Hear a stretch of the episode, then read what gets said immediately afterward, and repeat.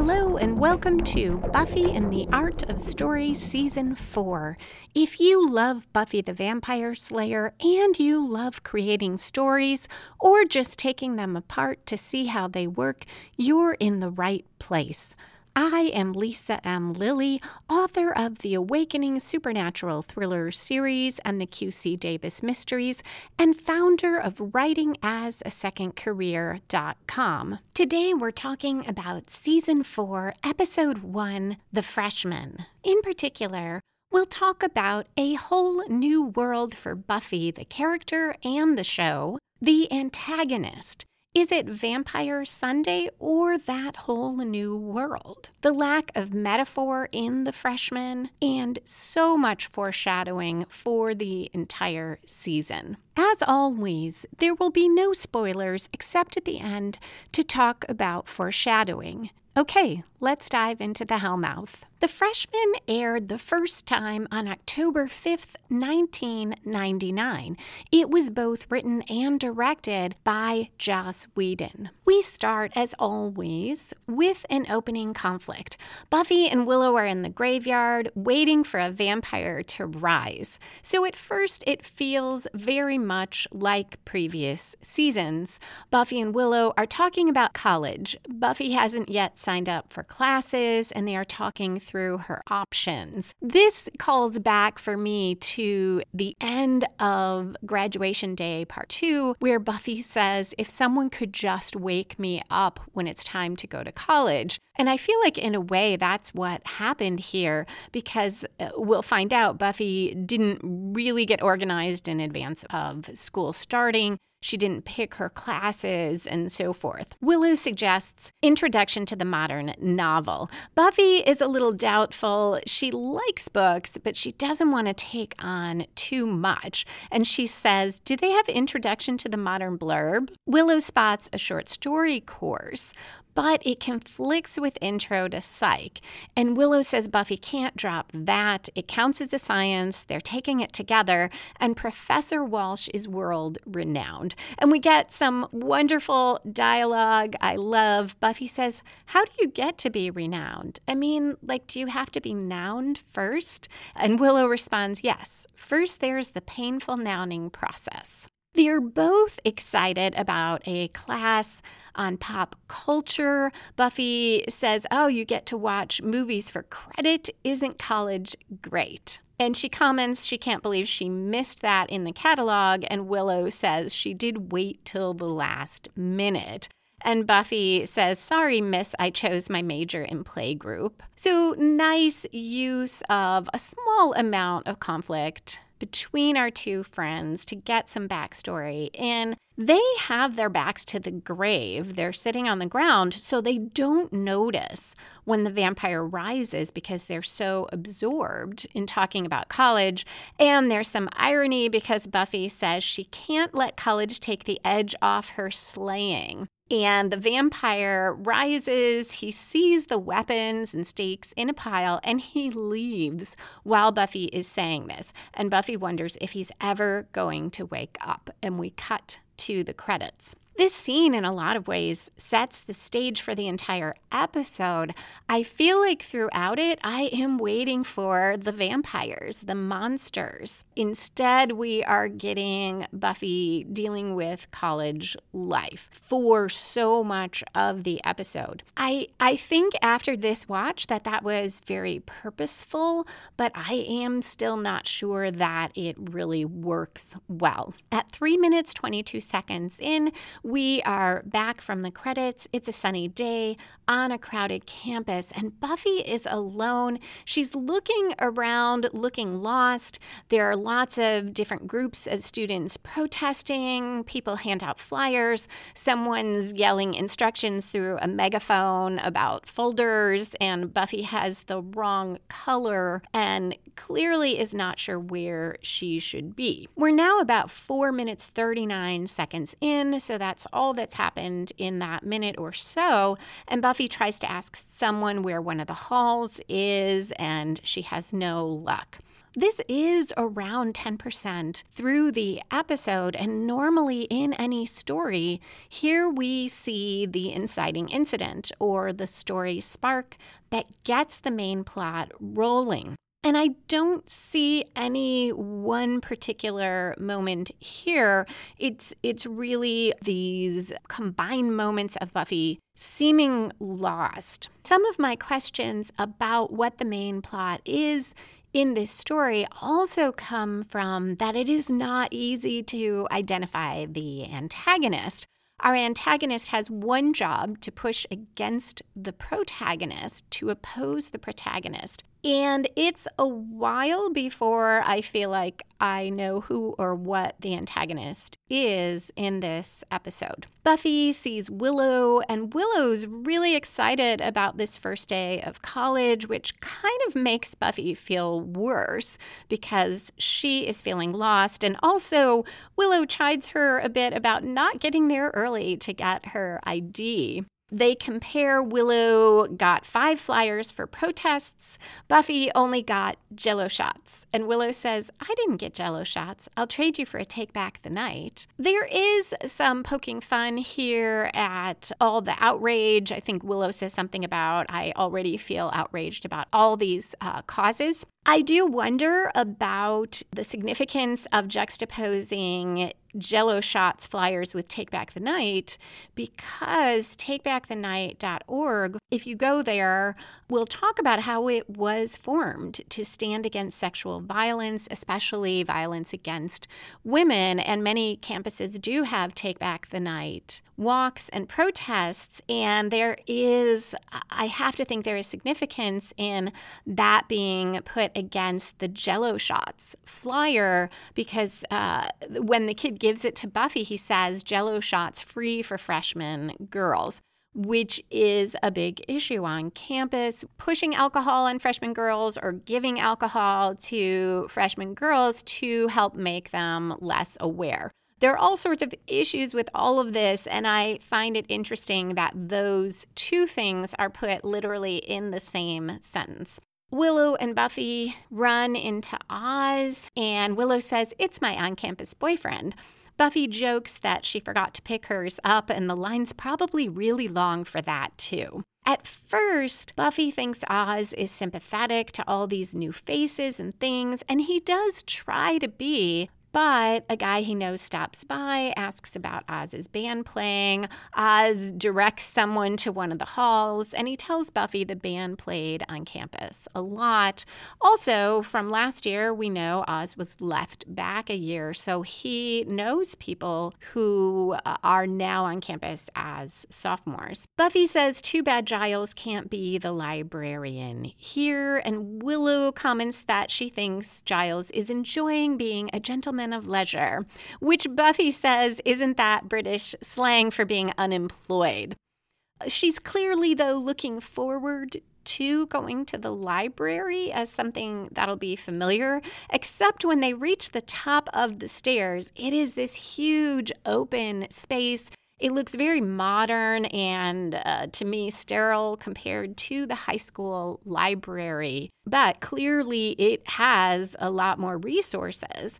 Willow loves it. She tells Buffy she didn't want to say it to Giles, but other than the occult books, Sunnydale's library was pretty limited. Buffy, however, clearly not thrilled with this library also being so different. And I am with both of them here because Willow comments on how she likes college because in high school she felt like the getting of knowledge was frowned upon.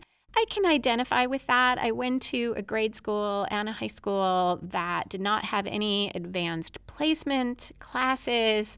Uh, the options were limited if you wanted to kind of go beyond the basics. in algebra in eighth grade, I had to go to school early. I, I want to say at like seven o'clock just to take algebra. And then it was considered a privilege to do it.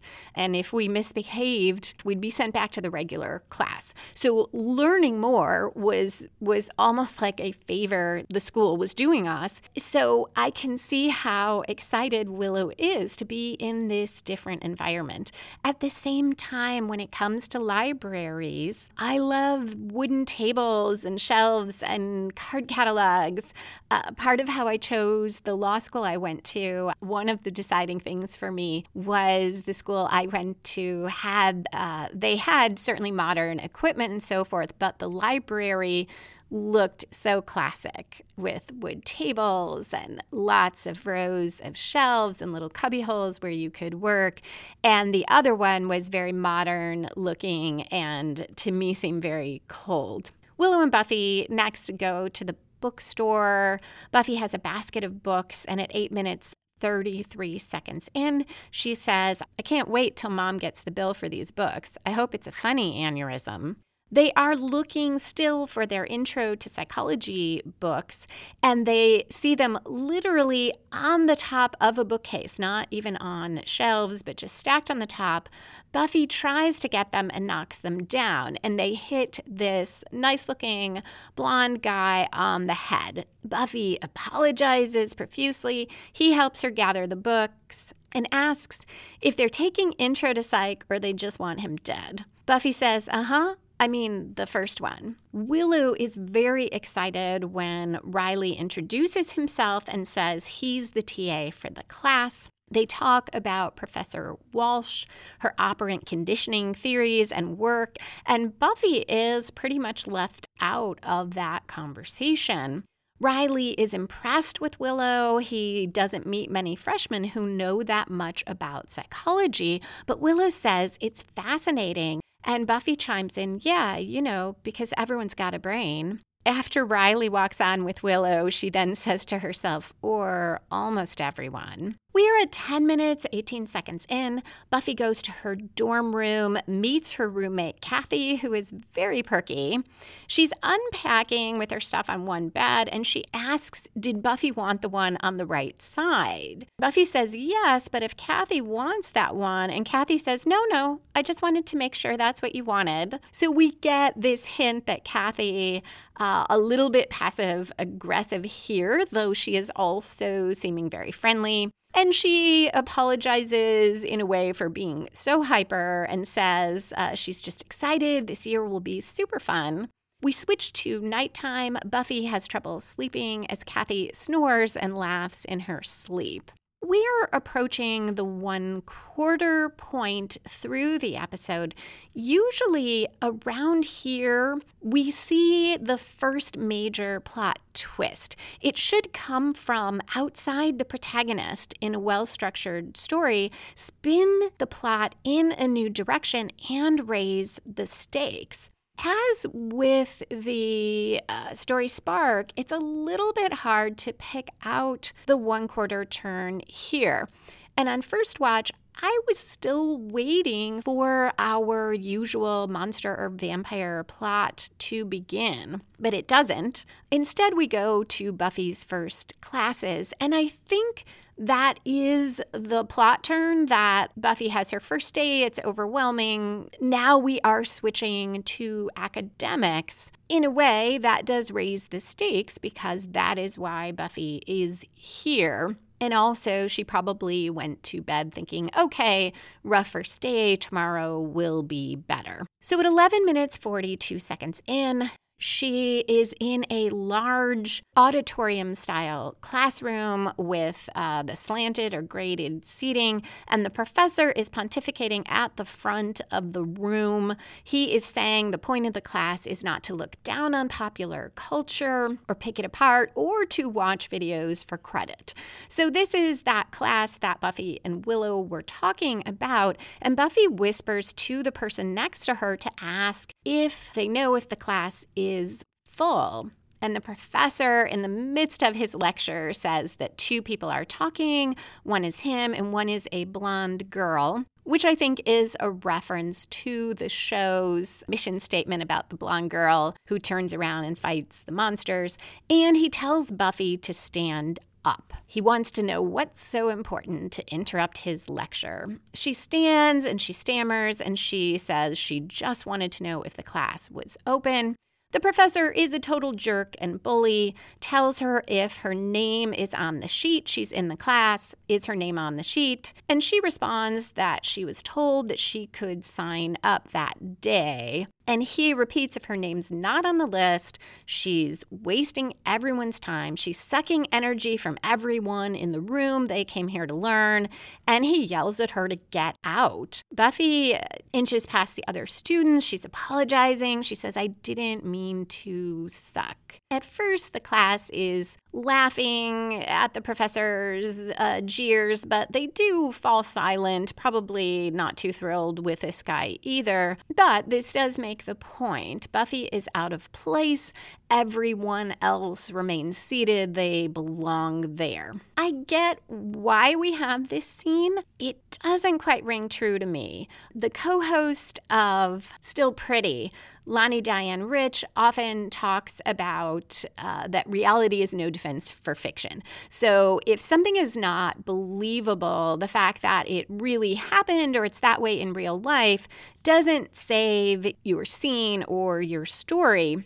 But I think that reality can undercut a scene. And while in real life, I certainly have experienced uh, bosses like this, too many professors like this, people who have a little bit of power and they just like making other people feel small or feel bad because it, they need that to feel good. All the same, on the first day, this feels overdone to me. A lot of people transfer into and out of classes in the beginning. So it could be I just have had uh, had too good of an experience in college or law school. While fiction should make things larger than life, your protagonist should face uh, sort of big obstacles. Usually in Buffy, we do that through the metaphor, the demons, the vampires, the horror horror. That's what makes it bigger and amps it up rather than kind of taking a situation that doesn't quite feel realistic and, and just making it bigger. I would love to hear if you have a different reaction to this.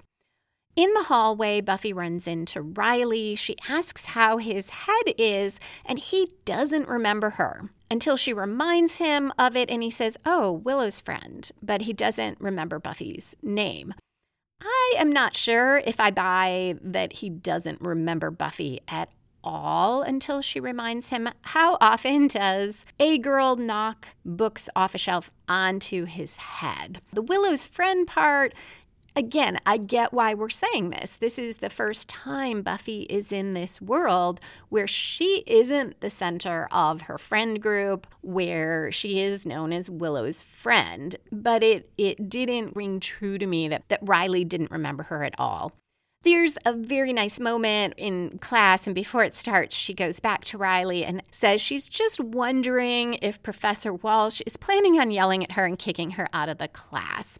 And Riley gives her a really nice smile and says, uh, It's not in the lesson plan. When Willow asks her, Buffy says she decided not to take pop culture. It seemed dull. I love this moment too. It is a single line that tells us so much about how Buffy's feeling and what's going on because she is not sharing with her best friend what really happened. Now we meet Professor Walsh, and this instance of Buffy feeling overwhelmed, I, I do buy. Professor Walsh starts out with a semi joke. She introduces herself and says those who fall in her good graces will get to know her as Maggie, but the others will see her as what her TAs call her and think she doesn't know the evil bitch monster of death. Some of the students laugh, but her manner is so intense, and given Buffy's previous experience, she looks troubled, and her expression gets more worried as Professor Walsh continues. Make no mistake, I run a hard class, I assign a lot of work. I talk fast, and I expect you to keep up. If you're looking to coast, I suggest Geology 101. That's where the football players are. This fits with uh, Buffy feeling overwhelmed. She has said she doesn't want to take on too much because of her slaying, and clearly this class is going to be intense. At 18 minutes, 10 seconds in, we still have not seen a monster or vampire. Initially, I thought that was a flaw in the episode. As I mentioned, it's hard to tell who or what the antagonist is. But now I think it is purposeful because monsters and vampires, Buffy knows what to do. She knows where to go, she knows how to handle that. College, she does not. So I feel like if Buffy got to slay a vampire early in this episode, maybe her first night on campus, that would have given her her footing and she would have felt ready to handle condescending professors and challenging classes, but that hasn't happened. We see another shift in the show as well because we're not seeing what I think of as our old friends and Buffy's too. We have not seen Giles, we haven't seen Joyce, we haven't seen Xander. Cordelia is gone and not even mentioned, unlike the other three. And so it feels like this shift in the tone of the show, in the way the show will go forward, because it feels less about the Scoobies facing things together with Giles and Joyce as guides, especially since we haven't seen a villain for them to face. There's some point earlier where I think Willow said it's a whole new world. And yes, it's supposed to be. It's college, we're not in high school, it's a different show, but it makes it one of my less favorite episodes. In the next scene, Buffy, walking at night, runs into literally another student, Eddie. He says, Did you uh, lose your way? And they joke about both feeling lost. They introduce themselves. Buffy knows where they are now. Eddie has a map, so together they figure it out. And they empathize about the academics. Uh, he is an intro to psych also, and he says Professor Walsh is intense, Lots of the courses here are tough. And during the conversation, he mentions his favorite book of human bondage. And Buffy says, Oh, I'm not really into porn. I'm trying to cut way back. He tells her it's a novel. It's like his security blanket. He takes it everywhere. She mentions Mr. Pointy, but changes the subject when he wants to know what that is.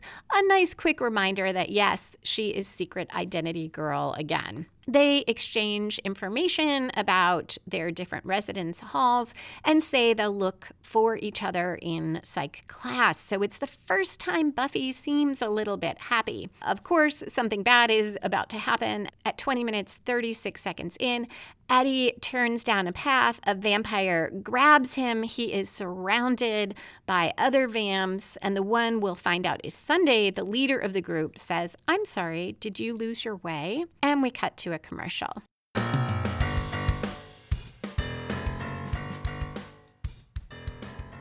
If you are finding this podcast helpful and you want to learn more about story structure or are looking for information about writing or publishing, you can check out the articles on writingasasecondcareer.com. You can also find free story structure worksheets there or through the link in the show notes.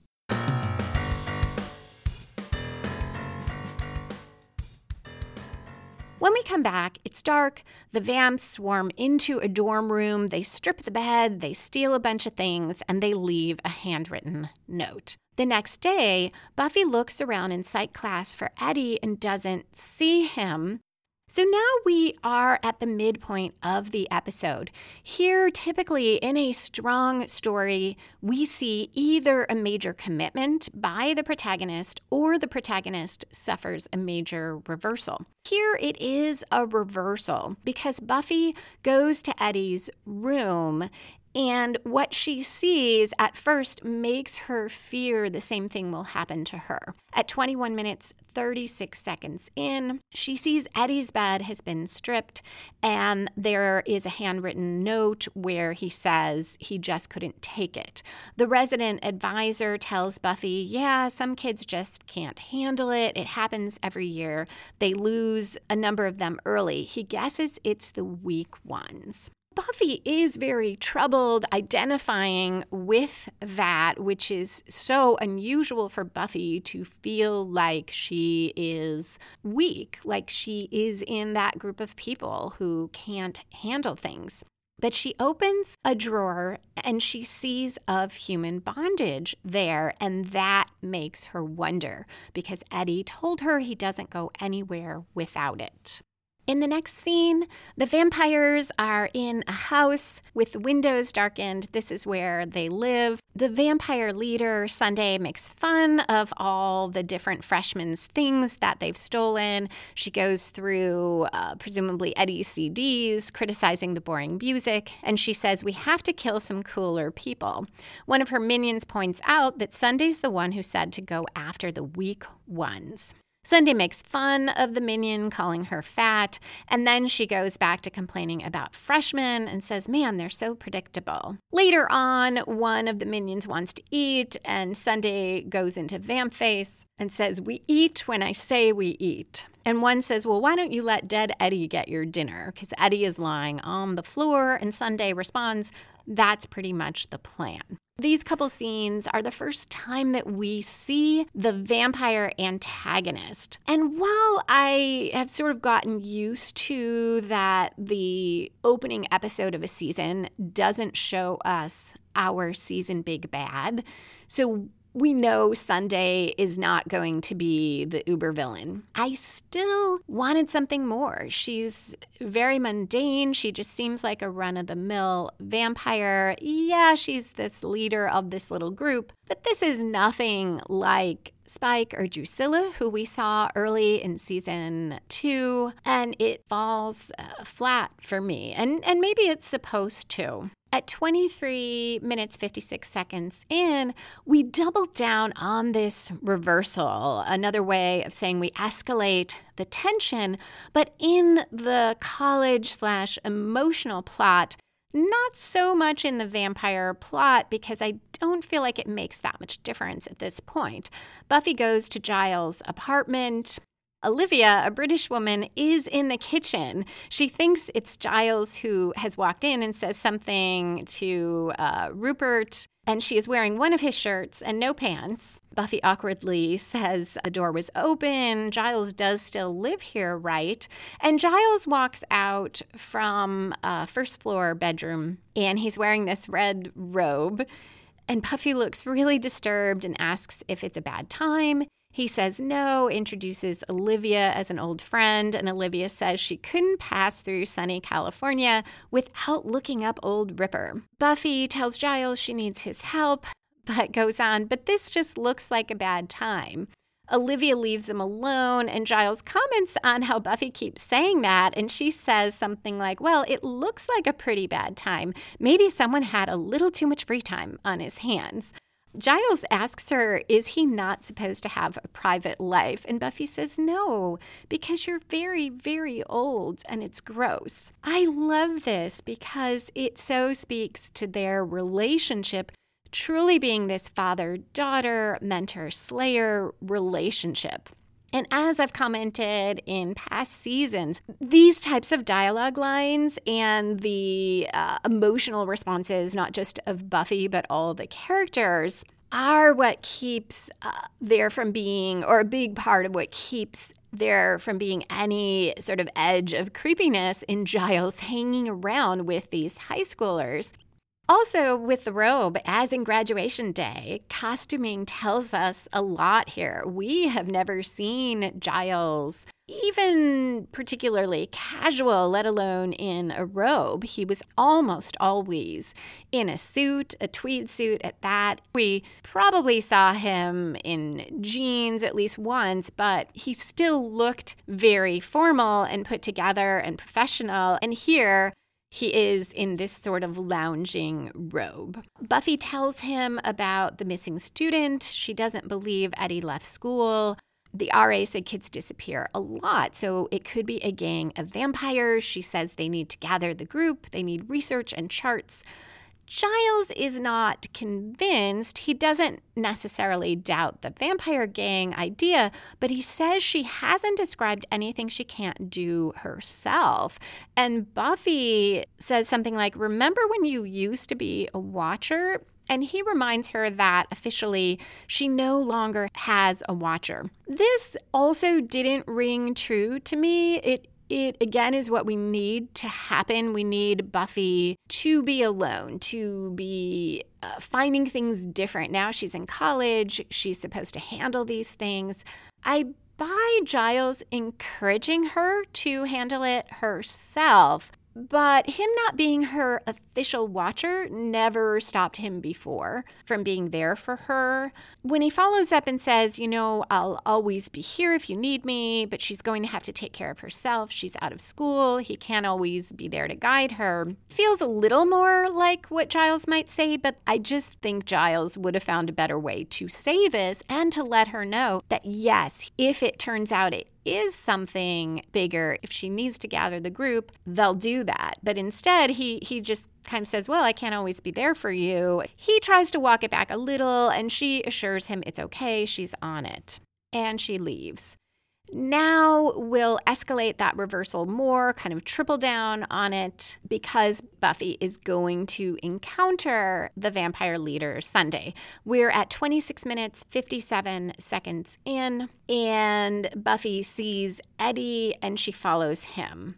And this is where I struggle with the episode because I understand it is supposed to be Buffy dealing with what at first feels like a whole new world where everything is different. So, the villain here, you could see it as college life as a whole, but I think it is really Buffy's internal perceptions about college, her own fears about college, about not being able to handle it is our villain. But without the vampire, the monster, to kind of stand in for that villain, to represent that villain, there's a lack of momentum here. And the fact that Buffy doesn't come face to face with our vampire until now, we're nearly two thirds through the story, I feel like just robs it of a lot of its forward motion. So Buffy sees Eddie.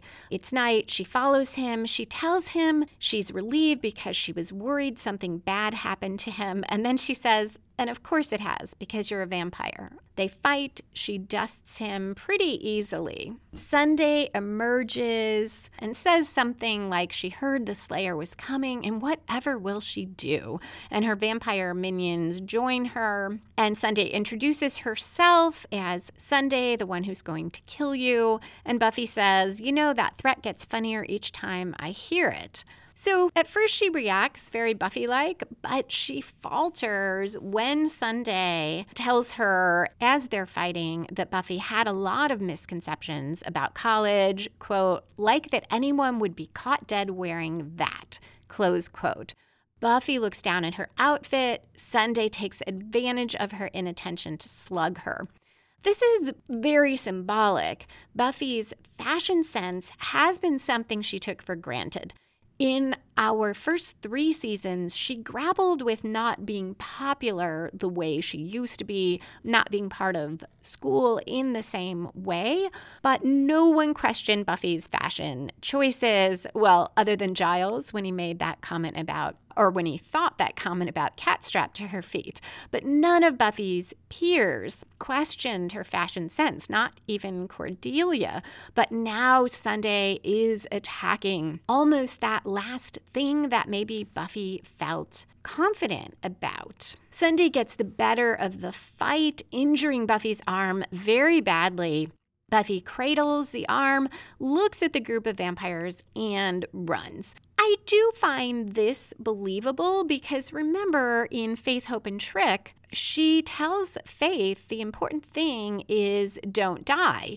Sometimes running is the right thing to do so that you can survive to fight another day. Sunday looks after her and says, freshman, with a shake of her head. We're at 29 minutes, 44 seconds in.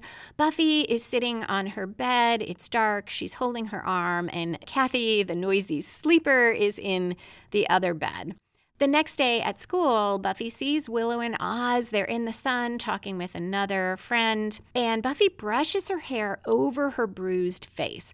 This tells us a lot about how much uh, Sunday got the better of Buffy because rarely do we see Buffy have bruises the next day? And we know she's embarrassed about it because she brushes her hair that way. And she doesn't feel like she can confide in Willow and Oz maybe because Giles rebuffed her, um, but also probably because Willow and Oz are so comfortable on campus. She doesn't want to admit that she couldn't handle this vamp who doesn't seem particularly like some sort of Uber vamp. So, this is where I think that, yeah, it is purposeful that Sunday is kind of mundane. She's nothing special. We switch back to Sunday and her minions. They're joking about Buffy being upset about her outfit. Sunday says Buffy won't last the night. She's a done deal, and they are going to hit the tunnels. At 32 minutes in, Buffy goes home. Seeking comfort, Joyce is surprised to see her so soon. Buffy tells her she doesn't have classes. She just thought she'd crash for a while, but she can't. Her bedroom is filled with packing crates from the gallery. Joyce reassures Buffy it's still her room. She didn't move anything. Buffy says, If it's my room, shouldn't I be able to fit in it? Downstairs in the kitchen, the phone rings. Buffy answers, and no one is there. Little more on that in spoilers. For the moment, though, it does add a little bit to the feeling that Buffy is isolated and alone. Even a phone call, no one is there. We are now approaching where I would expect in a uh, strongly structured story to see the last major plot turn. Usually around two thirds or three quarters through, it should grow out of the midpoint and spin the story in yet another new direction. And we sort of have that here at 32 minutes 31 seconds in, Buffy goes to her dorm room and sees her bed stripped and a handwritten note sitting on it. So, this is apparently what the vampires meant by going to the tunnels. They use the tunnels underground and they can raid someone's room, uh, apparently, even in the daytime. Buffy sinks down on her bed. So, you could see this as the turn because now Buffy knows for sure she is a target the way that Eddie was, she is seen as one of those weak ones. It doesn't feel that much like a new direction, though, because Buffy already knew this was happening. She already suspected a gang of vampires, and she already encountered them and felt overwhelmed by it. I think we will see a turn, but it is uh, a bit later in this upcoming scene. Buffy goes to the bronze. It's 33 and a quarter minutes in, and she thinks for a moment she sees Angel there I think it is a quick clip of David Boreanaz, and then when he turns, it is a different actor. She realizes it's not him. I thought this was just a glimpse of Angel for the fans, but I think it is also foreshadowing, so I will talk about that at the end. Buffy is then thrilled when Xander appears. He comments on how she has the whole world in front of her, but she comes back to this dive. He tells her his car engine literally fell out during his cross country trip, so he didn't get very far. He washed dishes in a ladies' night club. That is, until the night one of the male strippers got sick, and no power on this earth will get him to tell the rest of that story. Now he's living in his parents' basement and paying rent.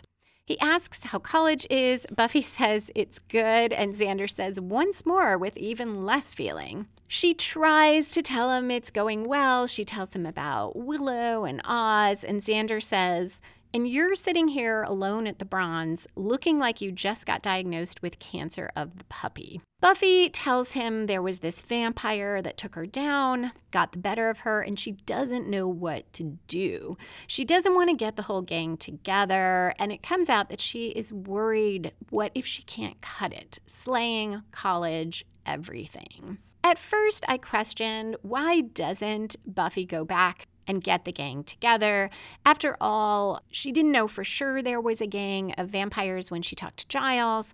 The stakes have gone up, despite what I said, because they are clearly targeting Buffy, and it is a scheme to get many students because she has seen this with Eddie and with her. So now she knows this is this targeted plan. What she says to Xander tells us why she doesn't do that. She feels like she ought to be able to handle this on her own. She is faltering not just because she is not with her friends, but because internally she's afraid. And Xander tells her that. He says it's all about fear. And he then goes into this uh, sort of pep talk about fear leads to anger, anger leads to hate, hate leads to anger. Wait, hold on. And he tries to go back and it gets tangled up. And Buffy says, Thanks for the Dadaist pep talk. I feel much more abstract now. But Xander responds, The point is, you're Buffy. And Buffy says, Yeah, maybe in high school I was Buffy. And Xander responds, And in college, you're what? Betty Louise?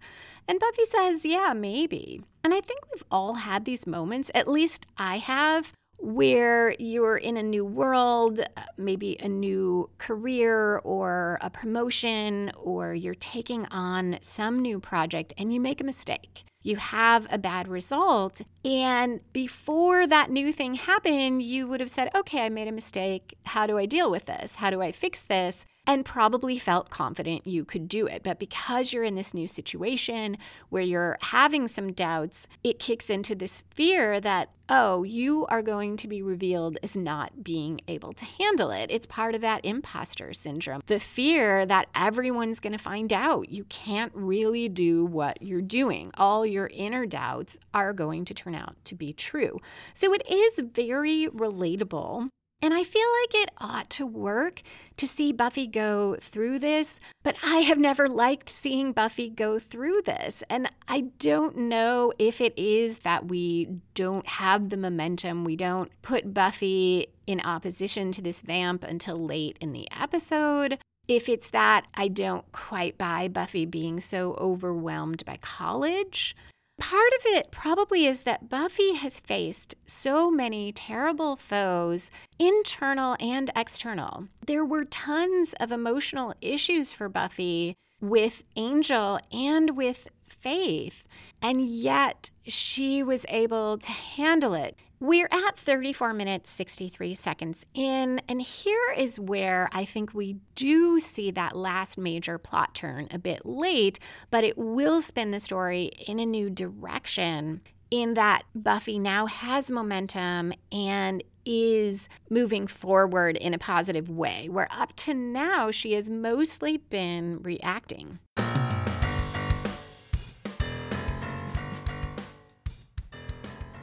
If the writing and plot elements I talk about in this podcast help you with your own writing, you might also find two of my audiobooks useful Super Simple Story Structure, a quick guide to plotting and writing your novel by L.M. Lilly, and The One Year Novelist a week by week guide to writing your novel in one year. This one is also narrated by me. You can get both books wherever you buy audiobooks. Also, you can ask at your public library. Many of them loan audiobooks and they can order a copy of either book for you or may already have it. You can also get both books, The One Year Novelist and Super Simple Story Structure, in ebook or workbook editions. Links are in the show notes.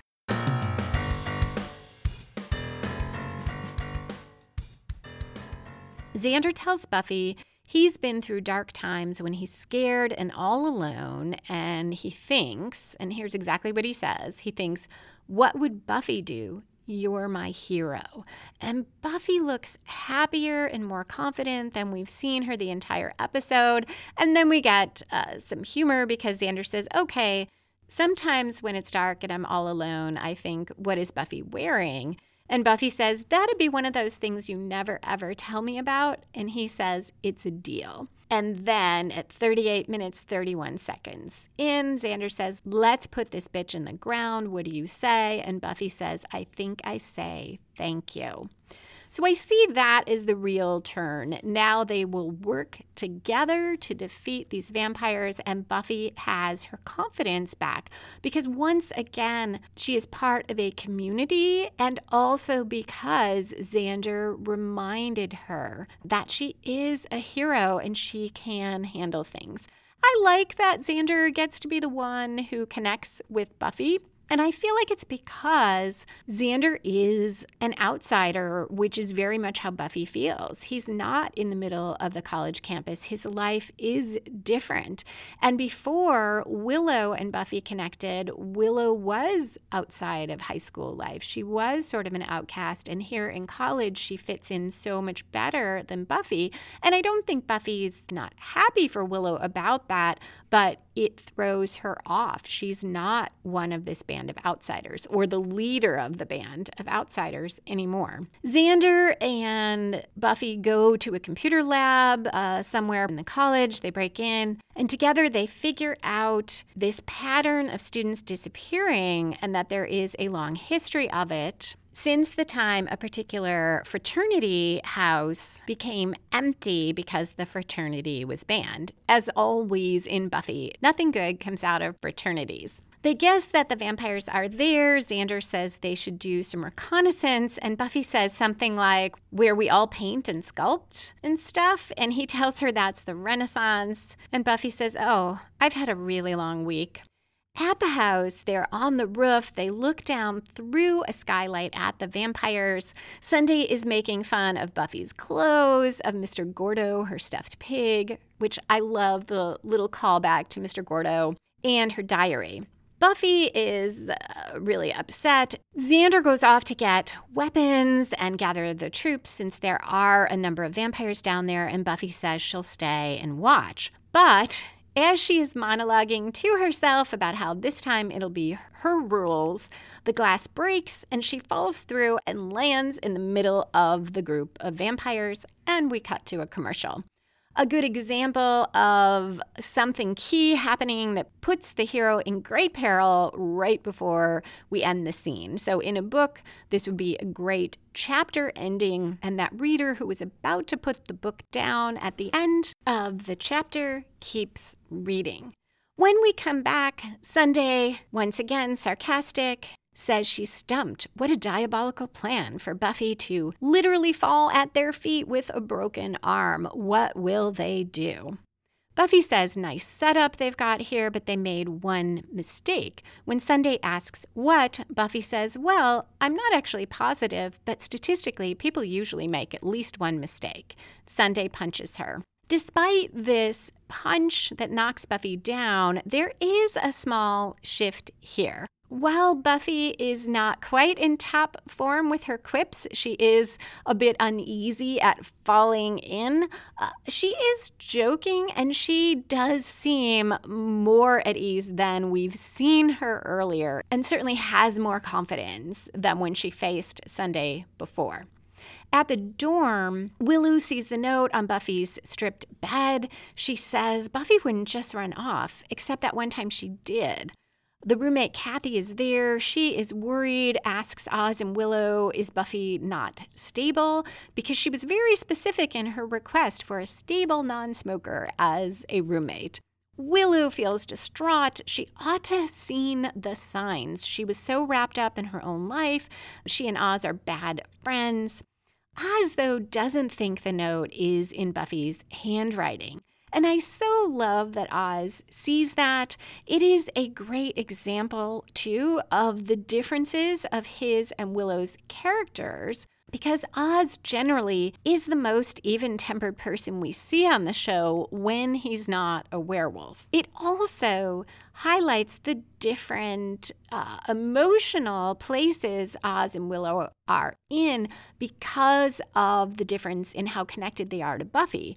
Oz doesn't feel as guilty. Yeah, it's not in his nature, but also he's not as close with Buffy. He hasn't been her friend as long. So he doesn't immediately leap to feeling bad that he missed the signs, where Willow is thinking she let her best friend down. And she says to Oz, How can you be so calm? And he says, Arduous hours of practice, something I'll come back to in the spoiler section. Xander arrives, he hugs Willow, then he hugs Kathy, and in the midst of the hug says, I don't know you, do I? She says no. And Xander follows up with, This is very intrusive, isn't it? And Kathy says, Little bit. They let go. He and Oz agree they are too manly to hug. Because Kathy's there, Xander talks in code, tells them Buffy's friends, who sleep all day and have no tans, played a prank on her. They took her stuff, and Buffy needs help to get it back. In the hall, he tells Oz and Willow they have some time. Buffy's in a holding pattern. So now we are at our climax where the opposing forces have their final clash and the conflict resolves. And it is a little heightened because we don't expect Buffy's friends to get there in time to help. Buffy here is going to overcome both Sunday and her own inner doubts and fears. The two fight. Sunday is getting the better of Buffy again, but she grabs the golden parasol. She is still making fun of Buffy's things, and she picks up the Class Protector Award, and Buffy warns her not to touch that. Sunday breaks the parasol's stem, then she grabs Buffy by the arm. We hear a snap as Buffy yells, and Sunday says, This arm's not looking so good. It might have to come off. But Buffy responds, You want to know the truth? I only need one. She headbutts her, the momentum shifts, and the minions start looking worried that class protector award, both the memory gave Buffy more strength and confidence, and Sunday breaking it made her angrier. And Buffy says to Sunday, when you look back at this, in the three seconds it'll take you to turn to dust, I think you'll find your mistake was touching my stuff. And Sunday says, What about breaking your arm? The others have arrived. Uh, one of them stakes one of the minions. There is more fighting with Buffy and Sunday, and Buffy says, and for the record, the arm's hurt. It's not broken. She slugs Sunday, who goes flying across the room. Oz says, Hey, Buff, need a hand? Buffy says, No thanks. She twirls her stake, turns, flings it at Sunday, and stakes her from several feet away. And that is the end of our climax. She has prevailed over both Sunday and her inner doubts and fears. We are now at 42 minutes in. This is the falling action section of the episode where we tie up loose ends and resolve any subplots. So we do have a Giles subplot left to resolve. The group is leaving the frat house with Buffy's things and boxes. Xander asks, What about that other stuff? No one really owns it, right? He has dibs on the rowing machine. Giles runs to meet them. He has all these weapons and he says he feels terrible. He knows he's supposed to teach Buffy self reliance, but he can't let her fight alone. He's ready to back her up. They'll find the evil and fight it together. Buffy tells him they'll get right on that, and Willow hands him a box. Xander says, So, college, not so scary after all. And Buffy says, It's turning out to be a lot like high school, which I can handle. At least I know what to expect. But she doesn't because we get a game changer here at the end. So, a cliffhanger is what we had when Buffy dropped into the room and surrounded by vampires and we cut to a commercial. Little bit of a cliffhanger to keep us coming back after the commercial. And if it's at the end of the episode, you are drawing your viewer or reader back to find out how it resolves, although you might also be pissing them off and they might not come back. Here, though, is a game changer, which is something at the end that happens that changes the world. So our main plot has resolved, but there is this new thing. And here, one of the vampire minions got away. He's running, he's in a wooded area. There's some twigs crackling and a shot from some sort of weapon that shoots electricity, and it knocks him to the ground, though his eyes are open. These guys in camouflage and black masks stealthily approach and surround him with weapons, and that's the end. So we don't know what the deal is with these guys. It does presumably change the game a bit, and it is a story question to leave us wondering. There was no commentary on the DVD for this. I do have a little bit of background on the book of human bondage, but that fits more in the spoiler and foreshadowing section. I do have a lot there I'm surprised how th- this is an episode that I still don't love, and yet there was so much interesting here to talk about from a story perspective. And it does a ton to foreshadow this season. So I hope you will stick around for spoilers and foreshadowing. If not, thank you so much for listening. I hope you will come back next Monday for Living Conditions, where Buffy's roommate, Perky Kathy, interferes with Buffy's slaying and her life.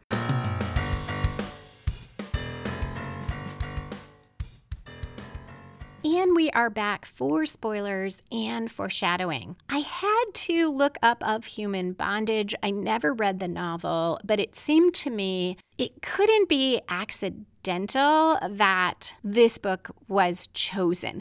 The Buffy writers are always going to make use of a prop, of a concept. Um, if you're going to have something that Eddie talks about and remembers, it's going to matter. So I learned on Wikipedia that this was a book by Somerset Maugham and that he borrowed the title from the philosopher Spinoza, part four of his Ethics, which is titled Of Human Bondage or the Strength of the Emotions. And according to Wikipedia, Spinoza in it discusses people's inability to control their emotions, which thus constitutes bondage. So that obviously fits our theme of the episode that Buffy's fear and self doubt is undermining her. But the reason I'm talking about it here in the foreshadowing section is um, he also defines good and bad categories based on people's general beliefs, connecting it with their emotions of pleasure and pain. So, this, along with that mention between Willow and Riley of operant conditioning being Professor Walsh's specialty, all of this foreshadows what we will see with the initiative which is using pain to try to control vampires and demons. And I think it's no accident that we get that first look at the initiative, those camouflage guys capturing a vampire in this same episode. So there is a lot here telling us what is to come. And we will have an exploration of good and evil. Riley himself will struggle with that. He is a key person in the initiative. He always believes in its mission until Professor Walsh, another foreshadowing, her evil bitch monster of death, until she tries to kill Buffy. And until he learns about her creation, Adam, this Frankenstein like creature who is improperly programmed, going to conditioning again, and goes out on a killing spree. There will be all these questions about good and evil. Buffy will have them as well as to the initiative, Riley himself. Spike, there are some questions. Is Spike less evil when he is no longer able to hurt people? Because of this chip in his head that causes him pain when he tries to hurt a human, something the initiative installed. And Maggie Walsh is the head of this program. It's operant conditioning. So all of this relates. And I, I wonder as I go through these foreshadowings if part of the issue with this episode is it doesn't stand that well by itself. It is almost like a first chapter in this season, foreshadowing all these things, hinting at all these things, but the story at the heart of this chapter or episode itself, to me, is not that strong. Quick thing on Giles. This bedroom on the first floor, we know Giles' bedroom is upstairs, and we will see it later in another episode that he sleeps up there. Yet when Olivia visits in this episode and in Hush, for whatever reason, they are in the downstairs bedroom. This could be emotional. Maybe Giles, Jenny died in the bed upstairs. Maybe he cannot bear to be with anyone else there, either because of how he feels about Jenny or because he feels like it's sort of a bad omen. It might just be a more practical thing. It is scarier in Hush when Olivia looks out the window and sees the gentleman right there. Uh, it's scarier to be on the ground floor.